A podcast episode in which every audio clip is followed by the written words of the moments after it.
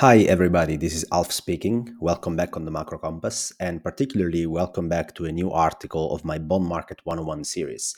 This article will be dedicated to credit spreads, and I want to start by quoting uh, Hyman Minsky that said that stability breeds instability because stability itself is destabilizing in the first place.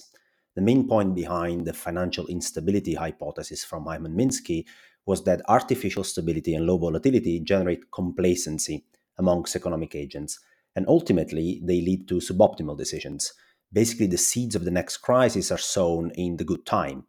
That's because once economic agents become confident that nothing can ever go wrong, borrowing starts happening on a very relaxed basis. Basically, anybody qualifies for leverage, even without credentials that are going to be able to produce cash flows to service their liabilities. Credit spreads at that moment in the cycle are very tight, but generally that happens until something breaks and they start widening aggressively. Credit spreads, though, they don't only reflect the credit worthiness uh, from borrowers, but also institutional and regulatory constraints from what I call the big whales, credit spread and bond buyers. We're going to talk about these big whales uh, in this piece and how they influence credit spreads.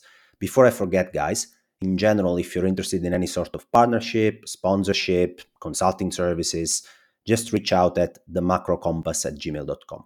Now, back to it. Uh, how do we define credit spreads? They're basically the additional yield over risk free government bonds that lenders demand to compensate for the additional credit risk from the borrower. So that will be a risk of default, basically.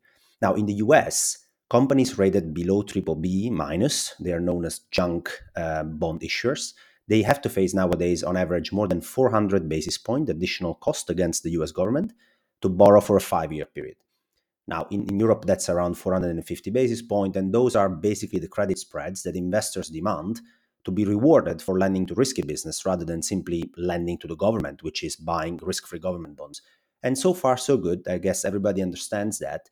But let's move to Germany for a second and consider KfW. So, what the hell is KfW? KfW is a uh, national development bank. It provides funds for environmental protection, housing, uh, German small, small and medium enterprises, and it does so on behalf of the government. So, Germany issued a direct and statutory guarantee, which is unlimited, and it covers all of KfW's liabilities, including the bonds that KfW issues.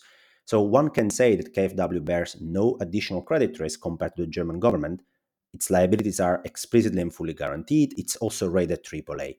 Now, if you go and look at credit risk, uh, sorry, credit spread in, in KfW bonds, they traded about 35 to 40 basis point above German government bond. But there is no real credit risk. I mean, they are AAA rated, they are guaranteed by the German government.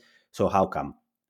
That's because credit spreads don't necessarily reflect only credit risk, as I said, but also regulatory and institutional constraints that the big whale bond buyers have to face when uh, looking at investment decisions. So, who are these big whales? Bank treasuries, central banks reserve managers, and pension funds. We're going to talk about the first two bank treasuries and central bank FX reserve managers. So, the KfW bonds trade at 35 40 basis point credit spreads above the German government bonds because they hit the institutional liquidity constraint from an FX reserve manager perspective. Very often, central banks that accumulate uh, foreign currency reserves to invest, they set their investment risk policy pretty tight. So I made an example in the piece, Bank of Israel and the Swiss National Bank, they don't allow any purchases of bonds whose issuers are rated below triple B minus, but KfW is rated triple A. So what's the problem? The problem is that they will also set maximum investment thresholds for bonds that are considered to be less liquid than government bonds. So they will look at bid ask spreads, the size of the bond market, the liquidity of the underlying repo market, and they will therefore move a huge pool of FX reserves, which is about $13 trillion, accordingly by looking at the liquidity and the size of these um, underlying bond markets. And so, even if KfW has basically the same credit worthiness as the German government, as its repo market and its bond market are less liquid than the German government bond market, you will have basically to offer a credit spread to convince investors to buy KfW bonds rather than German government bonds. Now, what about bank treasuries? They also face liquidity and regulatory constraints. After the great financial crisis, regulators basically woke up and realized that banks weren't owning enough liquid assets. So they introduced the thing called LCR, liquidity coverage ratio, where banks must always have enough high quality liquid assets to meet some stress scenario for deposits outflows. Now, if you sum Europe and the US, we're talking about 10 trillion dollars that are chasing HQLA high quality liquid assets. Now, what are those? They're not only risk free government bonds, but also some credit risk bearing fix, fixed income instruments, for instance, some highly rated corporate bonds. Now, if you purchase a government bond or a bank reserve, or you just keep bank reserves at your central bank, you face basically no liquidity haircuts. $100 million in treasuries is $100 million for uh, your liquidity coverage ratio calculation. But if you start buying a AA rated, even a AAA rated corporate bond, your liquidity haircut will be 15%. So you buy $100 million of this bond, but you'll only get counted for $85 million for the LCR calculation. And the more you move down the, the rating ladder, the more the liquidity haircut will grow, all the way up to 50% for uh, already a single A rated corporate bond. And if you go to junk bonds, they just won't count at all for the regulatory binding LCR ratio. So can you see the point? A very simple downgrade from double A minus to A plus increases the liquidity haircut for banks from 15 to 50% and therefore affects the decision making of this large group of marginal buyers way beyond the simple credit risk consideration that maybe led to the downgrade in the first place. Same if there is a downgrade, even worse, from triple B minus to double B plus, it excludes the bond issuer from a gigantic pool of HQLA and FX reserves. They just can't invest because of regulatory and liquidity constraints into bonds issue, uh, rated double B plus, and this disproportionately affects credit spreads way beyond the deterioration in credit worthiness that maybe led to the downgrade in the first place. Now think that the US triple B market is $3 trillion and represents a large portion of the investment grade market. So if there is a downgrade to double B plus, perhaps the credit worthiness hasn't changed much, but the marginal flows directed to these bonds and credit spreads will change materially because of what we just said. Now, when it comes to markets, being long credit spreads is basically a short volatility trade.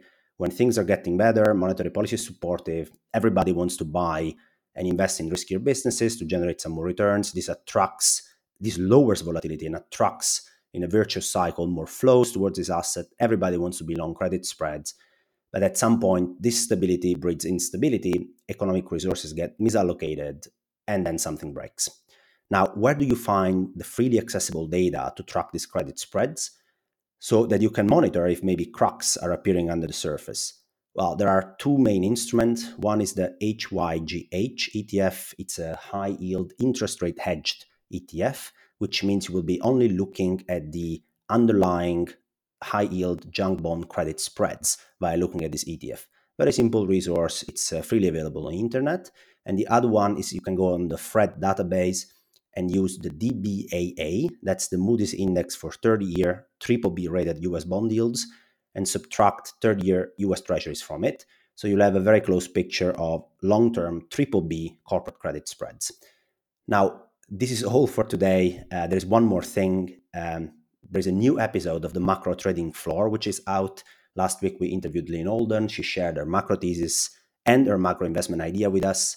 Go have a look on all your podcast app or on the macro uh, Blockworks macro YouTube channel. I attached all the links in the piece. And please, guys, if you appreciate the effort I'm putting into sharing with you this knowledge, please feel free to share the post within your network, uh, share the word about the macro compass and the macro trading floor.